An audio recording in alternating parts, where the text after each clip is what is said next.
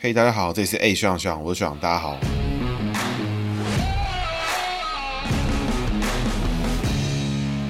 Hello，大家好，这是 A 学长学长，我是学长，大家好，学长又回来了。那学长今天呢要讲的主角是高虹安。听到高虹安呢，常听学长节目的听众一定知道，就是学长是不是也想要开搞啦？是不是想要偷偷嘴一下什么的？今天呢，绝对呢，照客观公正的这个说法，有任何关于高虹安的说法，也是来自于维基百科跟他自己本人自己讲出来的话，不会有这太多这个第三方的评论。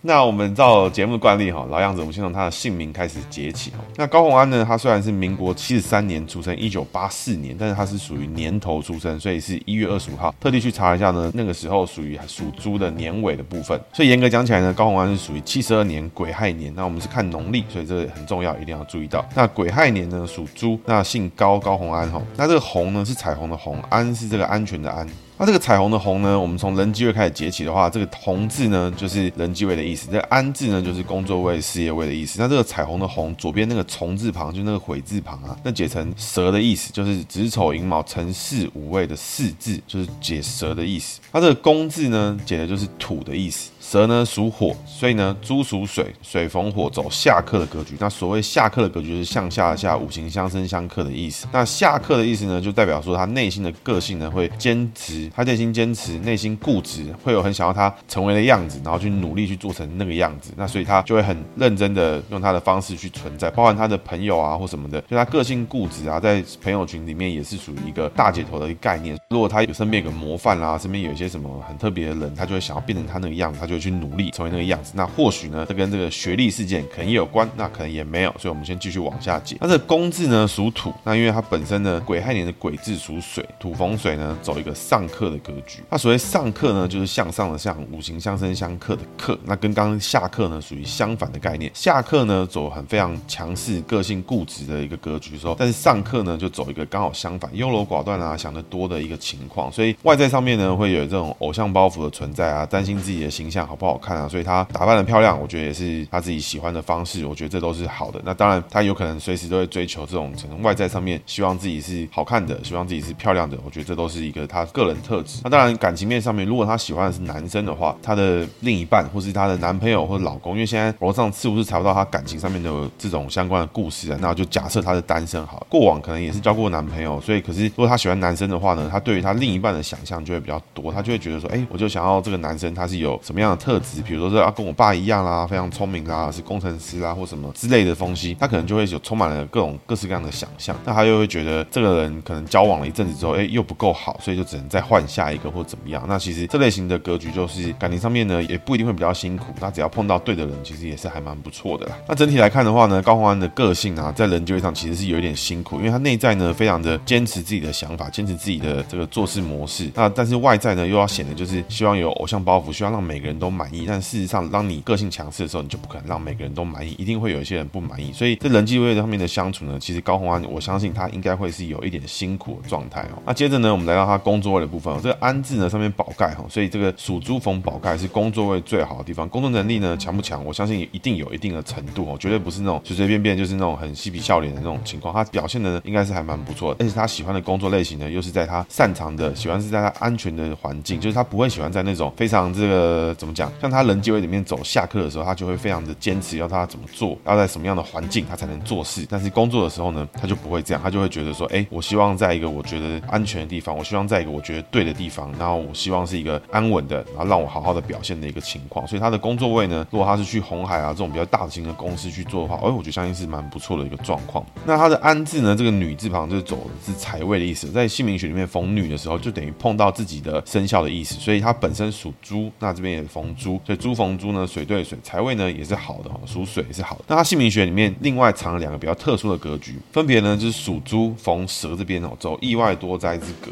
那意外多灾之格呢，就是他的个性呢会比较多那种特殊的这种意外性的格局哦。那在我们节目里面曾经也出现过，像吴征这个政治人物也是属于意外多灾的格局。那所谓意外多灾的格局呢，并不是代表说这个人很容易出车祸，很容易出这种意外什么的。当然，确实也是有这可能性，因为根据我们的实证里面，意外多灾之格的人有这种卡关的机会是比较高。但是相对的，如果今天这个人他在处理的工作性质、他的交友性质或者他的生活环境里面就充满了意外，那他其实也会在这边生存的很不错。为什么呢？因为不逢意外的格局的人，在做意外多灾的格局的事情的时候，就会觉得很辛苦，觉得充满了意外、不稳定、很不舒服什么的。但是高红安呢，在人际位里面逢了意外多灾之格，那这就会有听众想听到这边觉得说，干在公安小，什么工作是充满了意外，什么工作充满了这个不可想象的事情？工作不是都是一份工作吗？那有一些工作呢，比如说他专门解决特定的问题，比如说像是记者好了，记者的话，他的新闻内容啊，都是一些充满了意外多灾之格。比如说保险业者，他可能他的客户哎，忽然出了什么问题，他要去处理。比如说他是政治人物的幕僚，常常要去做选民服务，常常出现了特殊的情况出现。那也有可能是这个人可能是这个黑道大哥，那黑道大哥常常面临一些很特殊的意外。那当一般人可能没办法面对这个格局的时候，有意外多灾之格的人，有可能就会面对的还不错。所以这个格局呢，你可以一边说他是这个意外性比较强，另外一方面也可以去解读成说这个格局的人对于意外的承受度是高的。所以我觉得受访的时候就是压力大到流眼泪，我觉得这个就这个我没有觉得很真实啊。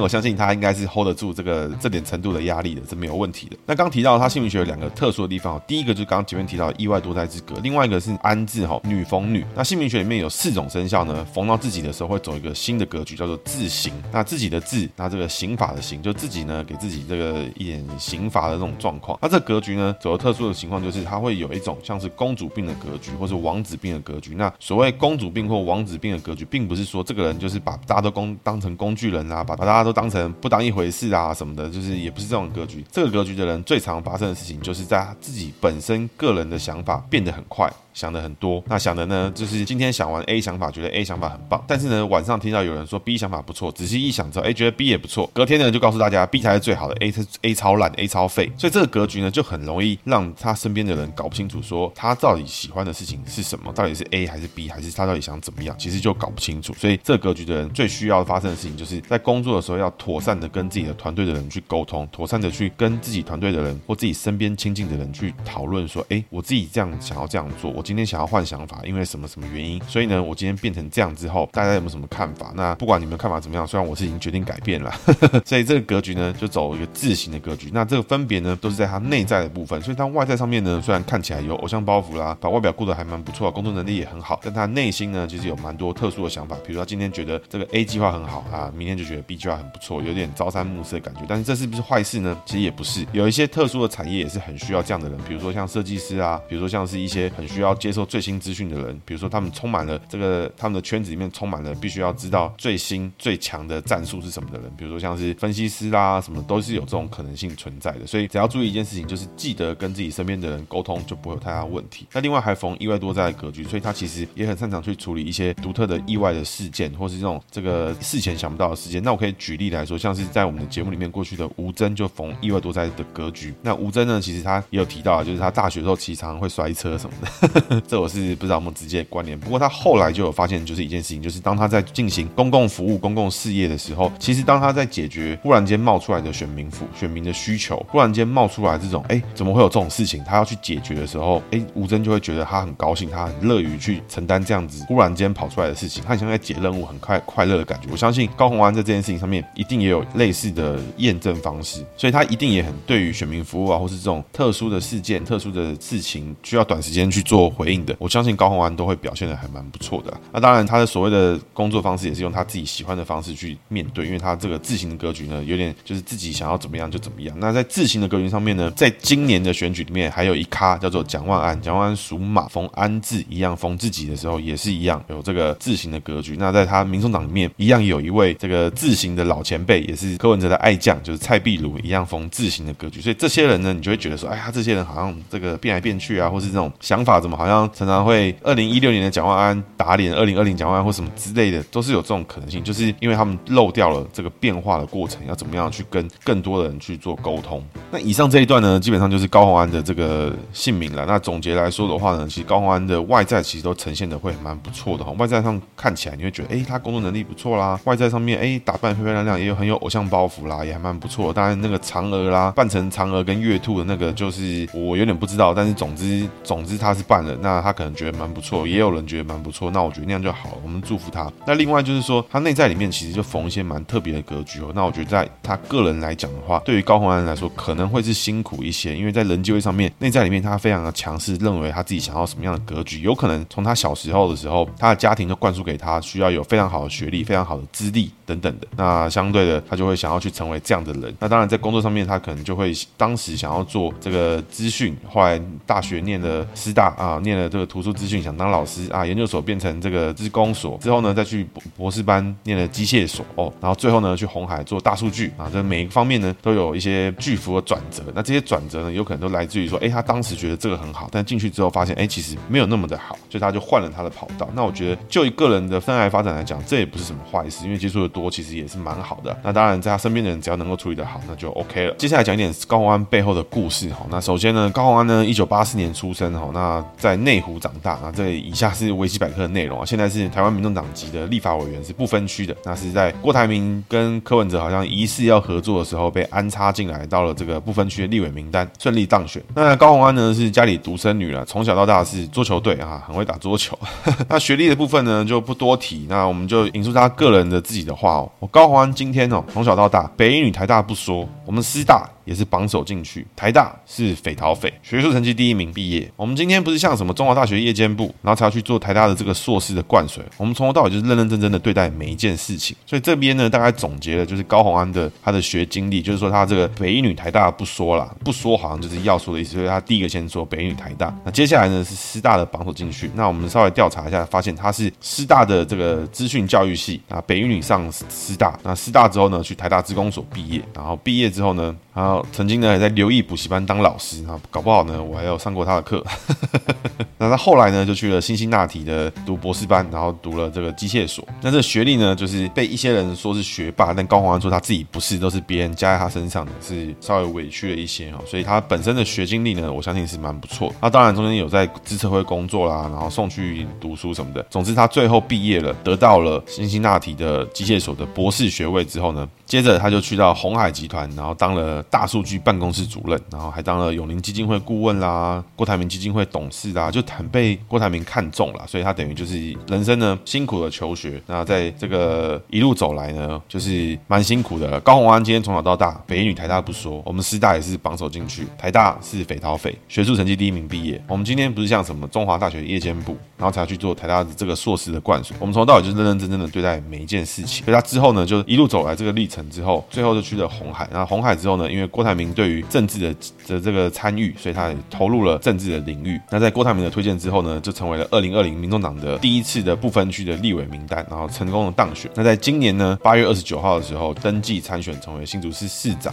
那其实过程中就有很多事情。其实新竹的选举就是大家可能觉得风向很乱，其实我觉得风向乱的原因，其实就是民进党自己不知道在耍什么白痴，就根本看不懂。民进党的市长辞职去选隔壁的桃园市长，副市长辞职来选自己新竹市的市长，所以等于说新竹是就是现在我不知道他是怎么样，就是放空了嘛，还是怎么就是就是简单讲，就是我觉得吃相有一点难看啊。那因为副市长辞职去选市长，我觉得 OK。那我们的志坚哥呢，就是就是捅出了蛮多篓子的。那持续选桃园，我觉得有一点怪了。那总之前面节目也讨论过，我们就不多提。我们今天就回到高虹安身上。那其实今年的选举啊，因为高虹安其实没什么故事，他故事我们刚才讲完嘛。从从小到大就是北女台大不说，我们师大也是榜首进去，台大是匪逃匪，学术成绩第一名毕业啊，所以他的这边就不说了，因为他自己说不说，所以我们就不说。之后呢，他的政治故事其实也就是当了这一届的立委不到吧，就二零二零年出来选立委，哎，就选上了，然后啊，就这个马上选新竹市市长，所以他的政治故事跟资历基本上就没什么好讲的。那前面就是他跟郭董的有一段这个合作的过程，也是被郭董背书。那我觉得这个信的人就信了，那其他人就不多说。那维基百科上面，它上面的内容其实也都蛮垃圾的，就是不是什么很重要的事情的。然后有一些这种很烂的争端，我们也不讲，什么塔绿班之歌啦这这些事情，我觉得就不说。那维基百科里面，我觉得最需要、最需要被拿出来 highlight 跟讨论的事情，就是民众党党主席、台北市长柯文哲让高虹安以朋友的身份在柯文哲身边观摩市政，那参加了晨会。基本上这个事情就是还蛮滥用整个市府资源。那这样的话，是不是每个党的立委都可以就是去那边观摩市政，还是怎么样？就是这个事情基本上等于说他拿台北市的东西给他去做参考，给他去做学习，给他去做历练。那我觉得这事情就是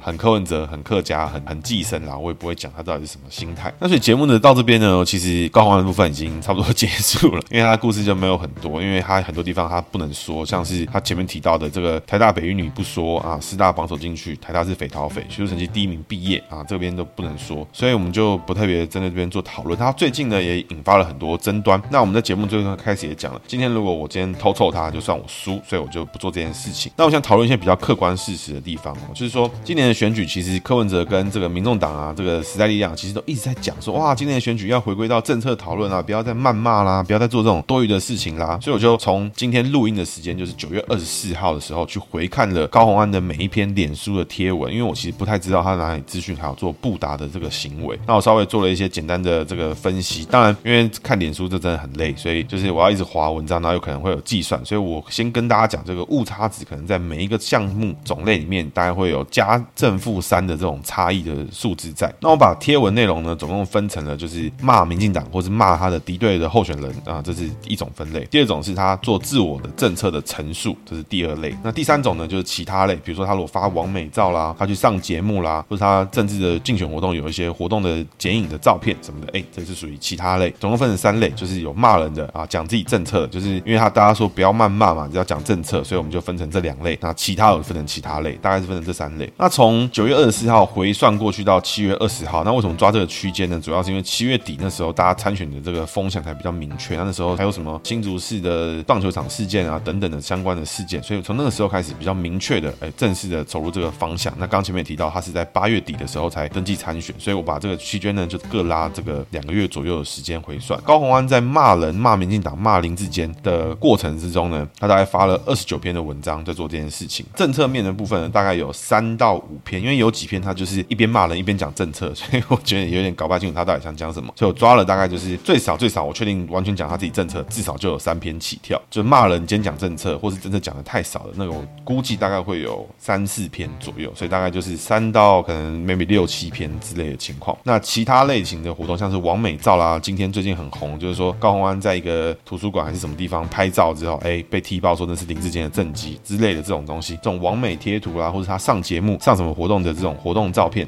啊，总共有共计七十七篇。所以就贴文来讲的话，这个过程之中，他大概发了一百一十三篇到一百一十六篇左右的文章，就是一百多篇啦，一百一十几不到一百二十篇的文章，从九月二十四回算到七月二十号。好，那这里面呢，其中占比呢，大概二十五趴左右，二十五趴多啦。他是在骂人，就是有四成的文章他是在骂人，就是骂民进党、骂林志坚、骂沈慧虹，其中骂林志坚还骂的比较多，有点不知道他到底在跟谁选，因为林志坚这一届不是也是要选桃桃园吗？为什么他说他是在骂林志坚？会有这原因，我相信有一部分原因也是因为他今天如果去骂。这个沈慧红的话，就代表说，哎，这个沈慧红因为以前在台北市政府工作嘛，所以骂沈慧红就等于在骂柯文哲，所以我也我不知道他在骂什么东西。总之，高安的篇幅里面可能有一半以上都是在骂这个林志坚，那剩下一部分骂沈慧红，在乱骂一通之类，或骂民进党都有了。政策面的部分，他提到几个地方，像是动保的议题，就之前这个新竹动物园有些什么鸟还是什么东西的，那起了一些争议，那是动保类。那因为他一边骂一边讲讲政策，所以有点搞不清楚。因为他政策部分讲的很少了，就是有跟一个那个动保协会还是什么的去开了一个。记者会，那再来讲呢，创新创业，还要讲教育的部分。那这边稍微替大家分享一下，那会这样做分享，就是因为我觉得这个这次选举充满了谩骂啊，我们希望多讲点政策，所以我就这边特别在高虹安的特辑跟大家分享一点他的政策。他讲了一个新竹安心创，那我相信这个安心的安应该是高虹安的安的意思。那还有五大证件，就一站式的专业服务窗口，那个创新创业孵化空间，然后在地创业生态连接，新创发展支持体系，然后加速青年创业动能。那他还提了一些东西啊，大概主要重点是这些：一站专业服务窗口，就是说，哎，要有一站式服务，这个。好像蛮多地方都有，台北市政府好像现在就有，所以我在猜，有可能他觉得新竹市现在要超过一站，就是可能要两站，所以他觉得要把它整合成一站。那在创新创业孵化空间，就是说他要推动很多新创的产业基地。哇，这对于初期的新创业者来讲啊，办公室租金是很大的负担了，所以地方政府如果提供创业基地的话，很棒很棒。那在地创业生态连接，那在地企业就是以大带小，寻求天使投资，这个这个我觉得好像好像一直有人在做。但总之高虹安是说他要做了。再来是新创发展支持体系的创业补助啊、奖励补贴、融资贷款，那这个台北市有在做，我不觉得新竹市会没有，但是高虹安说他要做。再来是加速青年创业动能，那他讲的就是这五个嘛，那这五个项目里面就是他在创业里面一直提到的政策。那另外一个政策呢是属于教育的部分，再来是建置逐客云线上学习系统，再来是建置全市学籍，然后再来是推动国中各校成立科技教育中心，发展元宇宙、大数据、机器人等探索型 STEAM 课程，然后媒合在地企业共同举办多元科技竞赛啊。新竹的孩子眼界具有创新的视野，更有与国际沟通的能力啊。实验教育更创新，成立新竹市创新实验教育中心，打造实验教育体系。看看还有还有没有？然后就不知道为什么，因为其实我记得全台湾叫实验中学不就是在新竹吗？这总之他就是要推这个了。那还要推动数位实验高中，把线上课整合进去，然后结合在地产官学研资源，然后专业导向连接技职教育，然后国际双语更全面，入学通车，入学同学更安心。他要办交通车，然后教师权益、托育幼教等等，他是他提到他希望可以做的事情。那可以看出他的政策面基本上就是比较有梗一点的，就会是跟当地的竹科园区去产业聚落去做一些结合，或是青交这两所学校去做结合。但是我不是非常确定，就是新竹市。政府有权限跟有资格去跟这些单位去做沟通了，因为第一个园区蛮多人，有的会在新竹县，再来有一些这种学校呢，部分也是属于这个国立学校、国立大学的部分，我也不确定新竹市有没有办法以市政府的角度去跟他们做合作。那或许大家可以合作，但是有没有办法做得很不错或是很常态，那我就不是很确定了，因为我本身也是校友之一，我就我所知好像是蛮还好的。那这边就是他主要提的政策部分啊，我是把比较 specific 讲政策的部分去拉出来去看。那当然他还有提什么零到六岁国家养的事情，所以就政策面来讲的话，你回去看可以发现，基本上他就是想把台北市政府的这一套东西，就是搬到新竹市政府去沿用。再来是柯文哲跟郭台铭在做选举的时候曾经提出的东西，拿到新竹市政府来使用。所以什么零到六岁国家养啦，这什么一站式处理啊，青年创业，其实都可以看出这些痕迹在啊。当然有没有很 specific 去针对在地。去做提案，我倒是目前看起来还好，只是有一些像校名有出现，没有比较就没有伤害啊。那我们来看一下沈慧虹这阵子的发言内容有什么哈？那沈慧虹呢，就是骂人的部分有占了十四篇，那政策面呢，它有四十篇，那网美跟其他活动的文章呢，就是有一百五十篇，所以他的脸书小编好像认真程度呢，好像是这个高虹安的两倍啊，因为总共总计贴文呢，沈慧虹发表了两百多篇的文章，大概两百零三到两百零六之间，我因为有些地方数一数会晃神晃。那一百五十篇呢，就是都是网美跟节日的活动文章啊，占比呢大概是七十五 percent 左右。这边占比呢跟高虹安是一模一样的，就一样都是七十几趴的这个这个比例。那在骂人的部分呢是十四篇，所以大概小于十 percent 的小于十 percent 这个比例，所以跟高虹安比起来呢，大概相通相当于高虹安在讲政策的比率。那在讲政策面的部分呢，沈慧虹的政策文章占了百分之二十五 percent，就发了四十篇的文章。那我觉得这个也不敢说是高下立判，不过。政策文发比较少的人，一天到晚在叫说大家都不好好选举，只在做人身攻击或做什么攻击，我觉得。这有点做贼喊抓贼了。那我这边因为沈慧红提的政策太多，所以我快速的把它的标题念过去。然后这边的话就是跟大家做简单的分享。不过这期主角呢还是一样是高虹安，所以如果有什么问题呢，请上他们的脸脸书去看，因为我这些东西呢都是从脸书上面一个一个看出来，然后一个一个做笔记的。沈慧红呢提了一些这个政策呢，从最新的开始回算的话，就是关埔地区的教育政策，好像要新盖小学还是什么的。再来是清河政策，就是新竹市里面有几条河，希望把这个河岸相关的这个环境打造的更好。接下来还有香山地地区的这个政策，还有旧城区的政策，还有旧城区的青年创业政策，还有跟这个城市绿带的部分，好像是种树相关，我就看一下就忘记。还有韧性城市，指的好像是这个地震还是水灾之类吧，有点忘记。接下来是这个零废弃物的政策相关，然后育儿红包，那这个红是这个沈慧红的红，也是这个高虹安的红啊。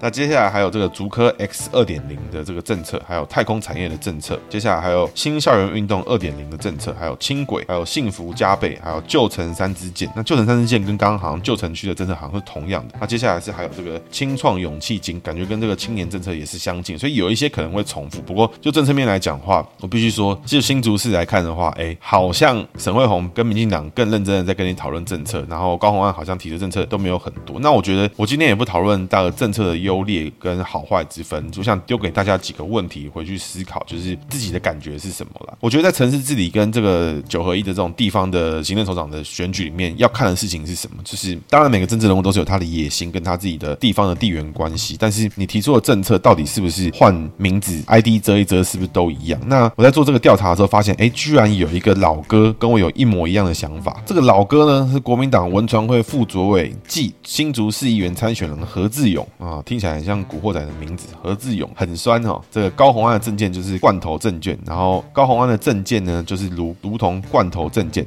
更呼吁呢高虹安不要再活在云端，每天开口闭口都是郭台铭。哇，这个志勇哥很凶啊。那基本上呢，何志勇就酸了这个高虹安的六大身障平权政策，主张医疗、教育、交通、资讯、运动、文化领域守护身障弱势。那我想应该不会有人反对这些东西啊，所以我是不知道他提出的重点是什么。那何志勇的说法，他是说他觉得非常遗憾，不是说高虹安的政见不好，很像罐头证件，用在哪个城市都可以哦，打造无障碍就医环境跟补充特教师资，那加强无障碍交通运输系统，所有地方都应该做这件事情，整个台湾都应该做这件事情，根本没有人不应该做这件事情。所以你在新竹特别提这个到底是什么概念？那何志勇呢，呼吁高虹安不要再活在云端哦，每天开口闭口都是郭台铭哦。那我觉得这个这个志勇哥哦蛮嘴，但是他后面也嘴了沈慧红一波啦，就说什么地砖都弄不好，斜坡弄不好，身障朋友怎么弄？那也呛了一波。所以这个何志勇这个勇哥，我觉得他蛮认真的，他这样子他这样看其实看得蛮细的，因为他等于每个人的政策都阅读得很仔细之后来嘴一波这种，我觉得他他他有这个志勇哥可能真的是有料，跟大家分享一下。所以我们回到我们刚刚前面在讲的事情，就是一个城市的治理到底有没有去跟这个在地去做连接？就举例来讲好了，我觉得像我内心我这阵子。这几年我少数看到我觉得超棒的两个，我自己觉得啊，当然你们可以自己现自己去现场看，自己去感觉。一第一个是基隆，就之前节目应该有听过我吹捧了一波。那我觉得林右昌就做了一件事情很简单，基隆最大是什么？就那港口，他就把那港口处理好，把那港口完全变成让更多人可以进来，让高让基隆人是可以光荣，而不是说基就只有庙口夜市就没了，就没有东西了。让基隆的港口内区变得越来越漂亮，越来越开放。我觉得这个地方做好，整个东岸停车场的修正，一进到基隆市里面，你就会觉得这个基隆跟以前的基隆完全不一样。我觉得这一点做到就是一个城市在地化的方式，它不是说在基隆提一些这种很 general 的这种什么在无障碍就业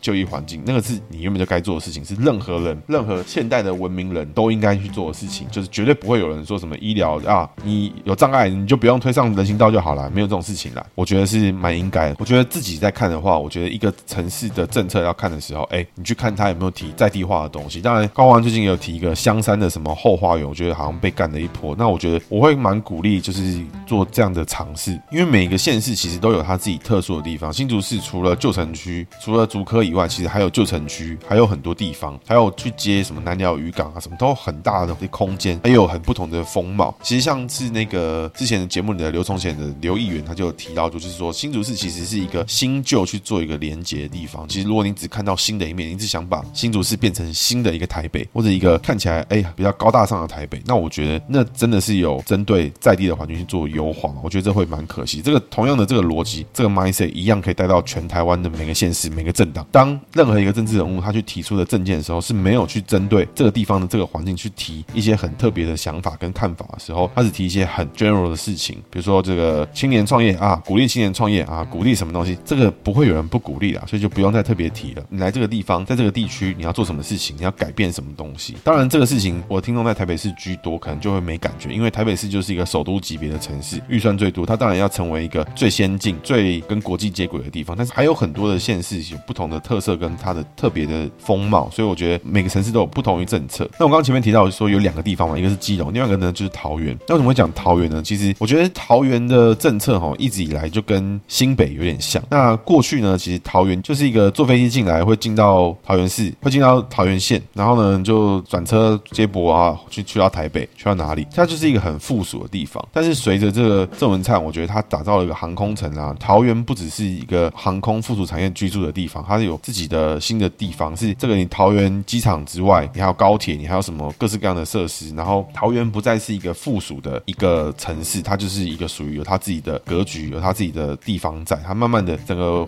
环境也不一样了，风格也不一样。它不再是一个附属，而是走出了一个我们桃园就是一个国门。基隆呢，像林右昌也是一个国门，只是一个是游轮的国门，一个是机场的国门，而不是说这个桃园市呢，你来坐飞机来到桃园，你根本就不需要进桃园，你就只是来转车去到台北。那新北其实一直有这个问题啊。那我我是不觉得林佳龙有什么本事去处理。那侯友宜更是完全没有，因为侯友宜跟朱一伦一直以来在新北市表现的东西，就只是一个他们是一个台北市的附庸。那我觉得这件事情真的超级可惜，因为新北市的地貌跟它的面积大到一个不知道在干嘛。那我相信侯友谊跟朱立伦也是有在做一些 localize 的事情，但我觉得就这个地方而言，新北市的人有机会住台北市，请问他会选新北市还会选台北市？就是如果房价差不多的话，有人会想要住在新北市吗？就我看不出新北市有什么特殊的地方，或是它让别人觉得很不一样的地方。但是如果你说的是一些很特殊的环境地貌啦、淡水啦，或者是什么山上啊、巴黎的海边啦，或是一些这种接宜兰这种深山啊、乌来啊这种很特别的地方，那我觉得它是非常有特色的地方。这样很可蛮可惜，就是新北市一直以来都搞得好像就是一个附庸，捷运也是沿着它去走，没有走到地方就不会去炒房，就不会去干嘛，就没有建设。那我觉得就蛮可惜。所以这边第一个问题就是说，哎，到底高虹安有没有提出针对新竹市的这个在地化的政策？我觉得如果有的话，那很好，鼓励他。就算你今天提错了，那我觉得那也没不是什么关系，你就是多提一点，更 localize 一点，就是更跟新竹去做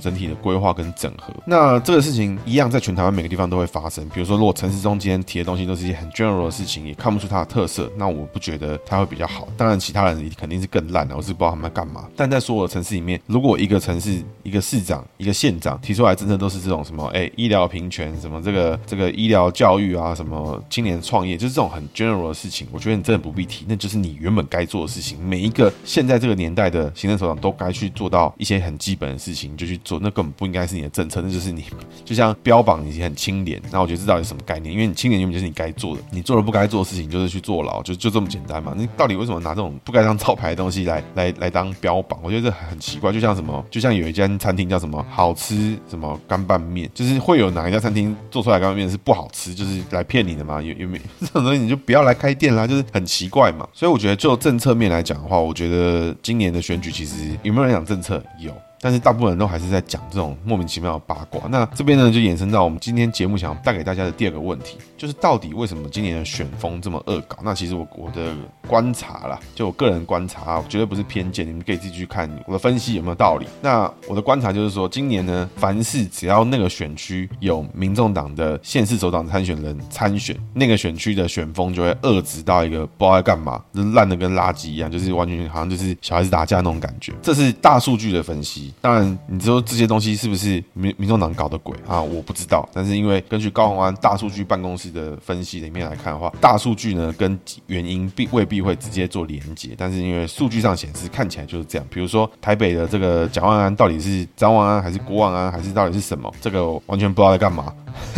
至于这个东西会不会影响到，我觉得我们有机会我们可以来特别来讨论一集。但是我个人觉得是蛮闹的，或者是说黄珊珊到底是不是在做柯文哲的没做完的作业，他还要再写四年？到底陈时中的疫苗到底是什么怎么样？那我觉得这种事情就是很烂，因为你们不是说要讲政策吗，结果看不出好像真的很具体政策在做讨论。那桃园的话呢，赖香伶好像没在干嘛，但是张善政跟林志坚、郑运鹏就打的我不知道他们在干嘛，打到一个我更不知道他们中安小的一个状态。那新竹呢，就是有高虹安。还有林根仁，林根仁现在有点被边边缘化，有点可怜。然后再来是这个沈慧虹，所以这三个地方看起来是全台湾现在选风打得最恶质的地方。刚好好死不死，就都是民众党有提名的地方。那宜兰呢，民众党也提名了一个陈琬惠。如果大家如果这阵子有去宜兰的话，就会看到宜兰到处都有挂那个牌子，是国民党跟民进党两个人在互干，一个说什么对方在贪污，一个说什么对方以前什么偷挖土石还是什么东西的。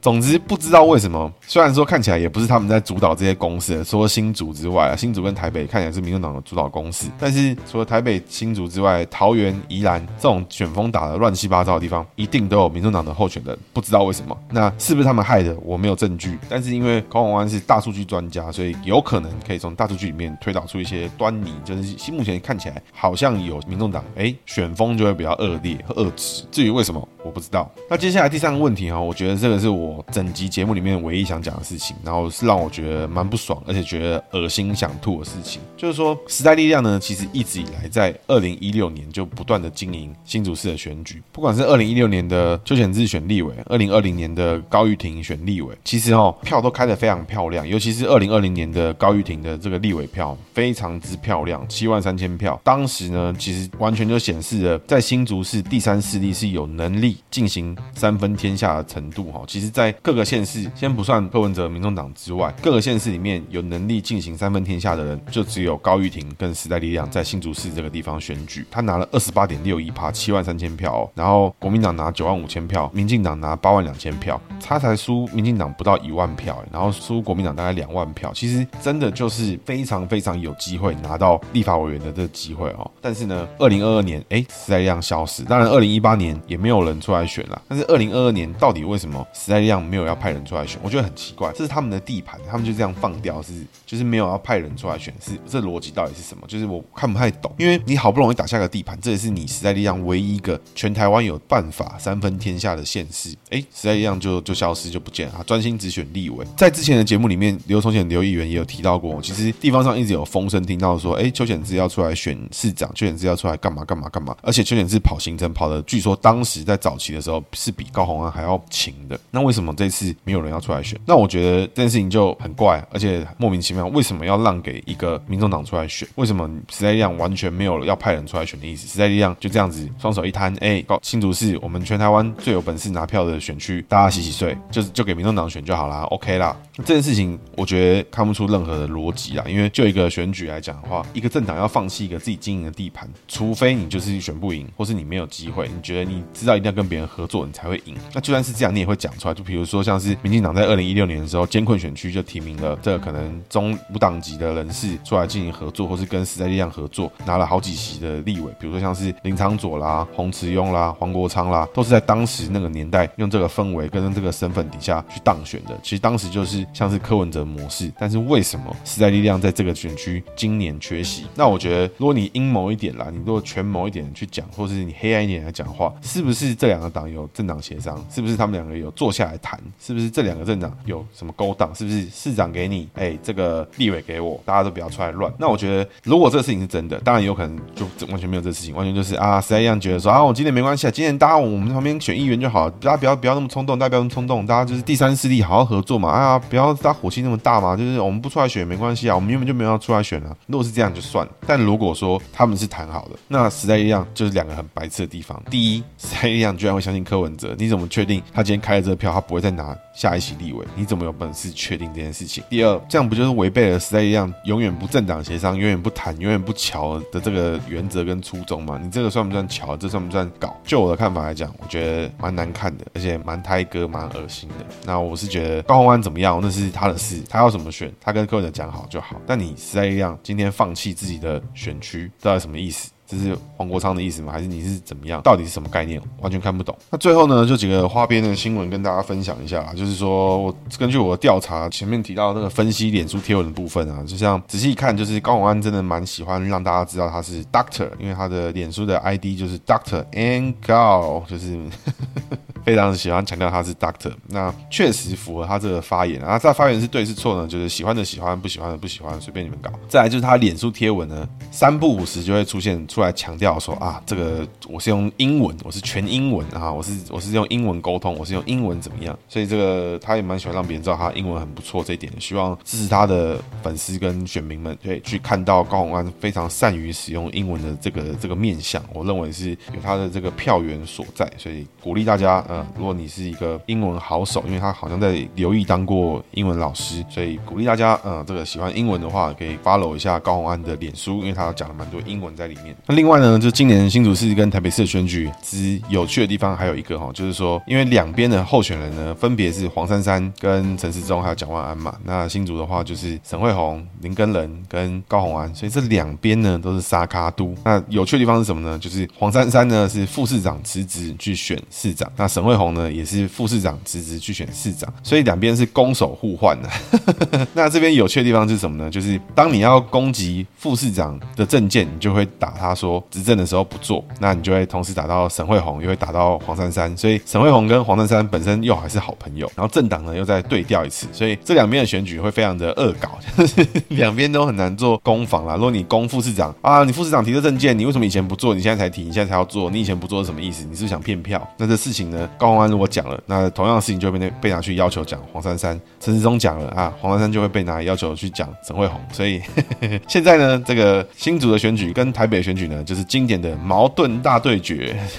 那怎么比较特别，就是蒋万安还多了一个这个协同争议论的。那我个人呢是跟大家分享，就是只要蒋万安在今年选举之前验 DNA 验出结果，不管他是姓不姓蒋，他姓什么东西我都没差。他如果姓万，万变万万安，哎，也蛮可爱的。不管他姓什么东西，只要他去验 DNA 验出来，我都投他，我都投。没有问题。那最后呢，就是给大家一个投票上的建议，就是说，在九合一今年选举呢，当你真的不是非常确定你要投给哪一个县市首长，然后你不是非常确定你要看谁的政策的时候，除了看他的政策你喜不喜欢之外，第二个点就是他到底有没有非常在地化的来提一些内容跟一些想法。那这些东西是不是符合在地？因为就我们来看的话，像之前我们在看新竹市的棒球场，我们就觉得啊，充满了弊案啊，充满了问题什么的。但是你去问到像刘崇显这样的刘议员这样的在地新竹人，他就会觉得说，诶，这个我们以前这么烂的棒球场，然后居然原地重建，然后还就是尽量维持原有的样貌，然后把这个情怀都弄回来了，他觉得很。棒，所以其实你提出的政策跟你做的事情有没有在地化，有没有接到那边地气，我觉得很蛮重要。所以鼓励大家，当你要选你身边的人，你要投你身边的票，你要投下你那张票的时候，你不知道你要投谁，看看他的政策有没有非常的在地化，有没有切到你的心里。如果他只是提一些这种漂亮的话，比如说这个什么青年创业啊，这个人人平权啦，这个教育环境普及啊，特教这个优质啊，教师补贴什么的，就是这种原本就该做的事情，那个就我觉得有点写写作业啦。那如果他的政策，尽量的去贴近你觉得可以做到的事情，他是可以被形塑，他是很特定的去讲出他在哪里完成这件事情。那我觉得他或许是有心的。那这个这个准则呢，适用在全台湾每个政党、每个县市、每个地方，每个都适合你用的方式去判断你是不是该投下这一票给这个候选人。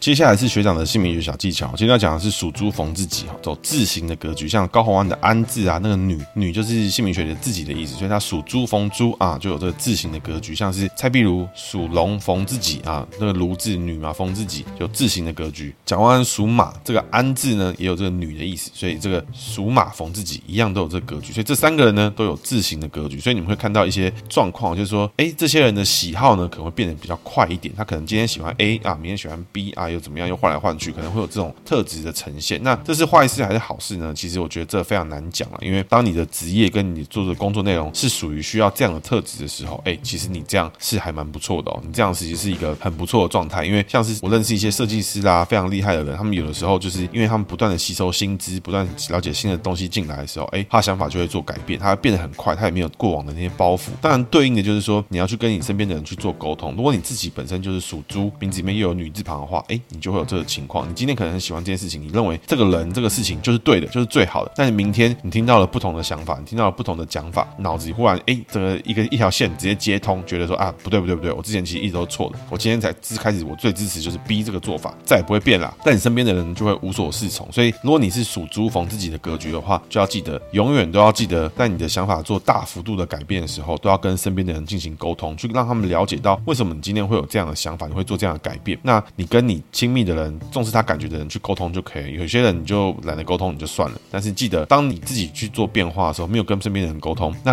身边的人其实感受也会不是很好，因为他就会觉得，哎，我是不是在不在你的考量之内？我是不是不是你第一个需要被你讨论的人？那他就会觉得，哎，可能也会不太开心。所以，如果你重视他的想法，记得一定要跟他做讨论、做沟通。以上是今天节目，谢谢，大家拜拜。